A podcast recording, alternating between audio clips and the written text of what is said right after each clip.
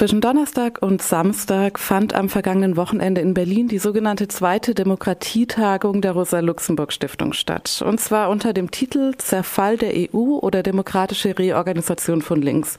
Wie weiter mit Europa? Das übergeordnete Thema der Tagung war das postulierte Demokratiedefizit in der Europäischen Union, welches, so der Ankündigungstext, insbesondere im Rahmen der griechischen Tragödie offenbar wurde. Ähm, Im Kontext der Tagung sollte zunächst die jüngere Entwicklung in der EU besprochen werden, um dann zu fragen, welche Handlungsperspektiven einer europäischen Linken gegenwärtig bleiben und welche strategischen Ansätze mehr Raum für das sogenannte konstituierende Prozesse von unten schaffen könnten. Über die Ergebnisse der Tagung sprechen wir jetzt mit dem Politikwissenschaftler und Direktor des Instituts für Gesellschaftsanalyse der Rosa-Luxemburg-Stiftung in Berlin, Mario Candeas. Hallo, Herr Candeas, können Sie mich hören? Ja, guten Morgen. Okay, ich muss Sie noch mal lauter machen. Können Sie noch mal was sagen? Aber gerne. guten Morgen. Okay, guten Morgen.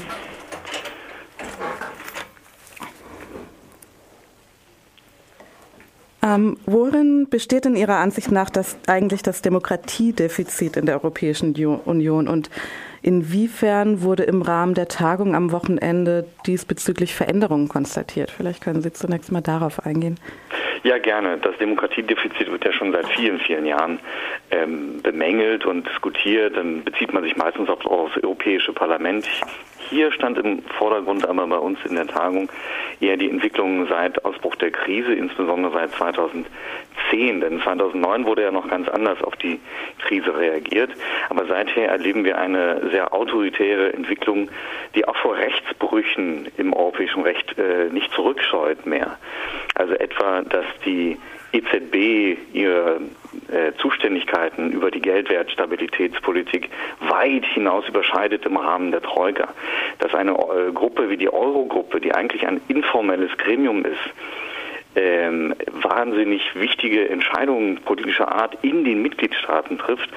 Das geht also weit über das, was mhm. eigentlich im Rahmen der europäischen äh, Verfassungsverträge äh, zulässig wäre. Und das haben diverse Rechtswissenschaftler jetzt nochmal bestätigt, inklusive den starken Eingriff bis hinein in Grund- und Menschenrechte oder Arbeits- und Tarifrechte, für die die Europäische Union eigentlich gar nicht zuständig ist bis hin also zu äh, solchen Grundrechten wie ein Recht auf eine vernünftige Gesundheitsversorgung.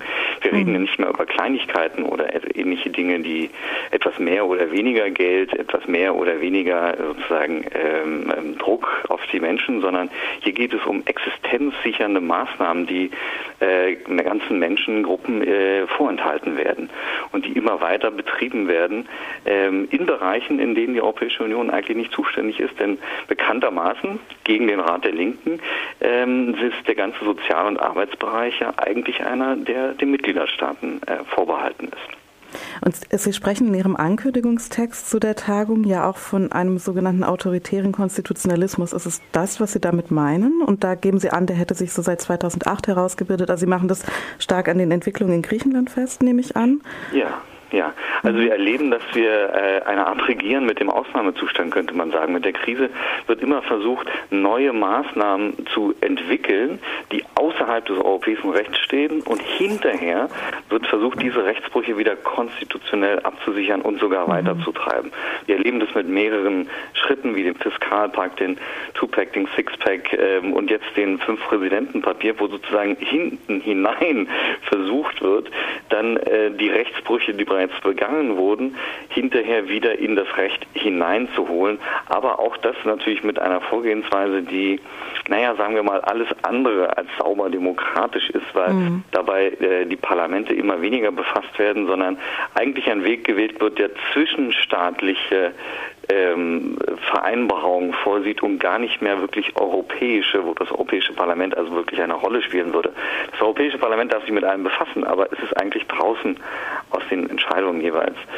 Und mhm. das, was jetzt äh, noch einen Schritt weiter gegangen wurde, ist, dass äh, mit dem neuen Memorandum mit Griechenland jede Maßnahme, dem, der Gruppe, der Eurogruppe, der Troika erstmal vorgelegt werden muss, bevor das griechische Parlament sich damit überhaupt befassen darf. Das muss man sich auf der Zunge zergehen lassen. Mhm. Die Financial Times, sicher unverdächtig für Linke äh, schreibe, nennt das ein neokoloniales Verhältnis und das kann man nicht anders beschreiben beschreiben, als dass hier stückweise eine Art Zerstörung der Demokratie in Europa äh, erfolgt damit. Denn was hier versucht wird, ist, ja nicht sozusagen die beste Form der Krisenbewältigung, sondern jede andere Form der Krisenpolitik zu verhindern, jede Alternative zu verhindern. Und da geht es dann gar nicht mehr um äh, verschiedene Politikvorstellungen, sondern es gibt dann nur noch diese eine ob man die richtig findet oder nicht. Und das ist ähm, natürlich ein hoch undemokratisches Vorgehen äh, und produziert nicht nur ein großes Unbehagen an Europa, mhm. sondern dann mithin auch die Entwicklung des Rechtspopulismus in Europa, wie wir sie erleben. Mhm.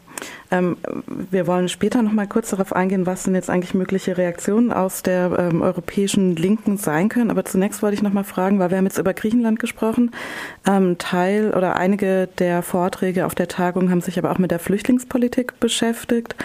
Ähm, vielleicht noch mal eine Richtung, äh, eine Frage dazu. Sehen Sie da denn ähnliche politische Muster oder warum wurden diese beiden Themenbereiche schwerpunktmäßig aufgegriffen oder gibt es da politische Strukturen, die dem Ganzen gemein sind? Vielleicht da noch mal ein Wort zu. Ja, also zunächst ähm, haben wir die Flüchtlingsbewegung, so haben wir es genannt, äh, mhm. auch äh, thematisiert, weil wir uns seit vielen Jahren mühen, eine transnationale Bewegung sozusagen der, der Krisenproteste, wenn man so will, also des Protests gegen diese autoritären Formen, äh, autoritären Formen der Krisenbearbeitung äh, auf die Beine zu stellen und sind dabei nicht so richtig weit gekommen, sagen wir mal. Ne? Also die Widersprüche zwischen den Regierenden in Europa sind zwar existent, man hat es ja gesehen, zwischen Frankreich und Deutschland beispielsweise oder auch Italien, aber auch dem IWF und der EZB und der bundesdeutschen Regierung. Aber im eigentlichen Moment hielten sie dann zusammen. Die Flüchtlingsbewegung mhm. hat etwas geschafft, was wir nicht geschafft haben. In ganz kurzer Zeit hat sie Dublin außer Kraft gesetzt und dann in Reaktion der Regierenden ja auch das Schengen-Abkommen, also zwei ganz wichtige Pfeiler der Europäischen Union. Und ähm, das ist erstmal eine Leistung, möchte ich mal sagen, die ähm, sozusagen äh, Grundpfeiler dessen, was wir lange kritisiert haben, berührt.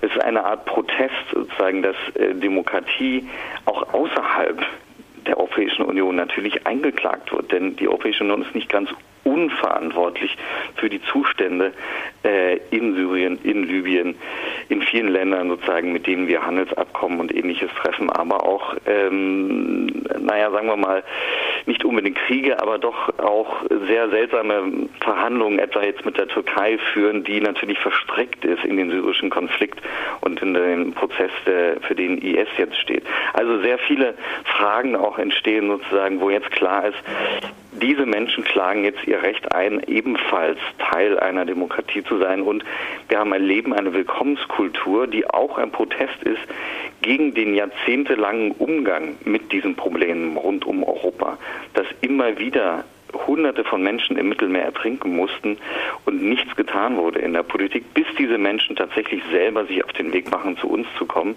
Das ist ein ungemein demokratisches Moment von beiden Seiten, sowohl von der Flüchtlingsbewegung als auch von der Willkommenskultur hier, die auch ein Ausdruck ist gegen einen kalten Individualismus und die Entsivilisierung der letzten Jahrzehnte. Also das hat ja auch ein Unbehagen hinterlassen, wo man jetzt sieht, aha, die Menschen haben durchaus eine andere Meinung als die Regierungen. Und das hat, glaube ich, Merkel besser verstanden als manch anderer in der CDU-CSU. Mhm.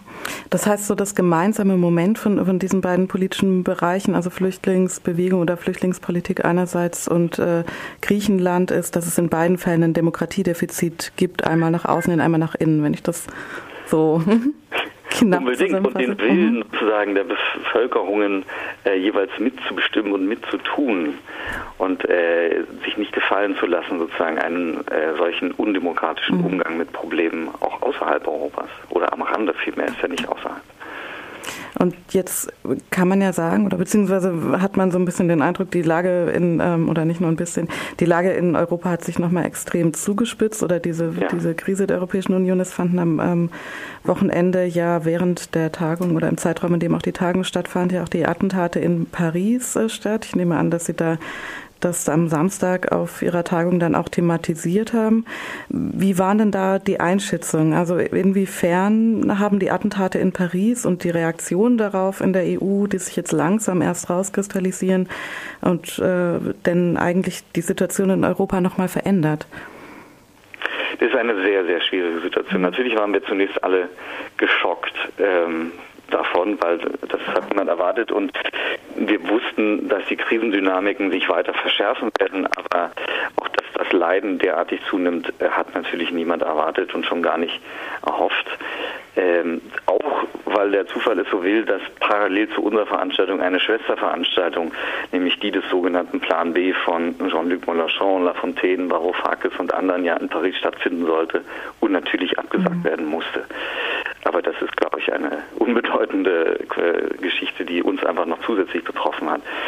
Na, wir haben das so diskutiert, dass ähm, in zwei Richtungen. Einerseits wir viel stärker auf der Tagung äh, ebenfalls thematisieren hätten müssen, eben die Außenbeziehungen der Europäischen Union, äh, nicht zuletzt äh, der Konflikt um Syrien, aber auch ähm, äh, die Beziehungen äh, in Nordafrika, der Umgang also mit, mit dem Grenzregime, das europäische, Frontex. Mhm. Ähm, was wir so in der Tagung nicht machen konnten, aber was natürlich ein wesentlicher Grund ähm, oder eine Verwicklung, sagen wir mal, für äh, die Lage vor Ort in Syrien und anderen Ländern ist, die dann letztlich ja die Fluchtursachen, über die so gern geredet wird, ja äh, sind, dass die Leute hierher kommen. Und Gleichzeitig die, die Ursache sind dafür, dass ähm, der IS, der im Moment geschwächt ist, natürlich versucht, wieder jetzt den Terror in die Zentren, in die Herzen sozusagen äh, der Länder zu tragen, die ja Konflikt, ähm, im Konflikt engagiert sind auch. Und das ist natürlich eine dramatische Verbindung, weil ähm, zu erwarten war, dass auf die schrecklichen Attentate auch eine Reaktion von zwei Seiten stattfinden wird, nämlich einerseits der Rechtspopulisten wie das Front National, die das nutzen werden, um die schleichende Islamisierung und ähnliches wieder in den Vordergrund zu stellen, gegen die Flüchtlinge, die besonders äh, infame äh, Argumentation eigentlich ist, weil die Flüchtlinge ja genau für diesen Terror in Syrien und anderen Ländern fliehen und zu uns kommen. Mhm. Und die sind sozusagen jetzt auch noch der Sündenbock, jetzt wieder im Doppelten. Auch die AfD hat schon ähnliche ähm, Äußerungen jetzt von sich hören lassen und nicht zuletzt auch die CSU. Die CSU ja. Genau, und das wird jetzt, ähm, da kommt dann der zweite Punkt sozusagen, der für uns dramatisch ist, ähm, dass nach dieser wunderbaren Willkommenskultur und auch der Erklärung von Merkel, dass sie sich Däum eher zuschreibt, natürlich parallel Verschärfungen vorgenommen werden, der Versicherheitlichung der Politik, der Aufbau wieder von Grenzregimen, der Verschärfung des Asylrechts, die ja bereits in Deutschland auch gelaufen ist und solcher weiteren Maßnahmen, die mal eben wieder den Ruf mhm. nach der Vorratsdatenspeicherung, die natürlich auch im Fall von Paris in, in Frankreich gibt es sie ja nichts gebracht hat. Also man nutzt es wieder, diesen schrecklichen Moment, um autoritäre Politiken ins Werk zu setzen, die damit eigentlich gar nichts zu tun haben. Und ähm, wie würden Sie oder wie haben Sie dann auf der äh, Tagung jetzt die Lage der europäischen Linken beurteilt? Also was für und was für Schlussfolgerungen haben Sie daraus äh, gezogen? Welche strategischen Ansatzpunkte gibt es? Vielleicht jetzt natürlich auch mit der veränderten Situation am Wochenende nochmal. Ja, das ist eine sagen wir mal, etwas hoffnungsvollerer Moment, denn wir sind natürlich eingestiegen mit äh, der klaren Analyse einer Niederlage im Falle Griechenlands aber kaum guckt man sich um, ähm, entstehen schon wieder neue, doch Hoffnung erweckende Zeichen. Nicht nur mit der Flüchtlingsbewegung und der Willkommenskultur bei uns, die für uns gleich ein sehr wesentliches Zeichen ist, dass Solidaritätsbewegungen eben doch möglich sind, sondern auch mit der Entwicklung einer Sozialdemokratie, mit der wir gar nicht mehr so gerechnet haben wie in England, mit der, äh, mit der Wahl Corbyns äh, zum Führer von Labour. Ähm, was ja wirklich zeigt, dass ähm, tatsächlich auch die Sozialdemokratie vor großen Herausforderungen steht. Wenn man sich Frankreich anguckt, äh, führt diese Politik die äh, Hollande und andere jetzt seit Jahren betreiben, eigentlich in Richtung einer Selbstvernichtung und stärkt den Front National. Äh, die PASOK ist schon äh, vernichtet worden und auch in Spanien sieht es sehr schwer aus für die Sozialdemokratie. Und jetzt hat sich also auch die Sozialdemokratie in Portugal bewegt, hat eine klare Position gegen die Austeritäts- und Kürzungspolitiken in Europa eingenommen und ähm, eine ja ebenfalls wieder undemokratisch eingesetzte rechte Regierung gestürzt.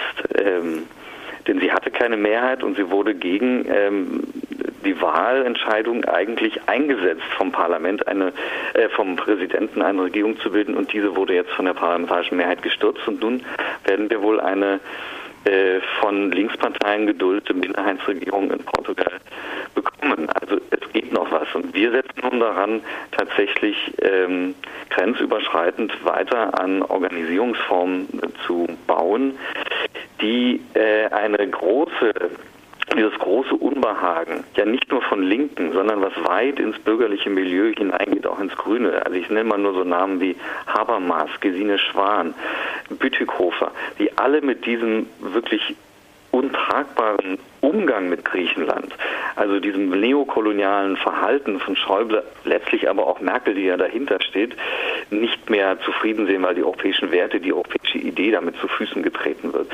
All diese äh, äh, Gruppierungen, Menschen, Richtungen versuchen wir zusammenzubringen, um gar nicht ein neues Projekt, aber doch einen neuen politischen Raum in Europa zu schaffen, äh, der zeigt, es gibt viele Menschen, die für ein anderes Europa eintreten wollen. Und das sollte noch gar nicht jetzt so parteipolitisch konnotiert werden, sondern einfach mhm. erstmal überhaupt eine Debatte über Europa äh, jetzt wieder anzustoßen, ein anderes Europa, damit wir nicht in diese renationalisierenden und auch rechtspopulistischen Tendenzen nur hineingekommen, denn der Zerfall Europas ist eine reale Gefahr geworden, etwas, was sich Mitterrand und Helmut Kohl wahrscheinlich nie zu träumen gewagt hätten.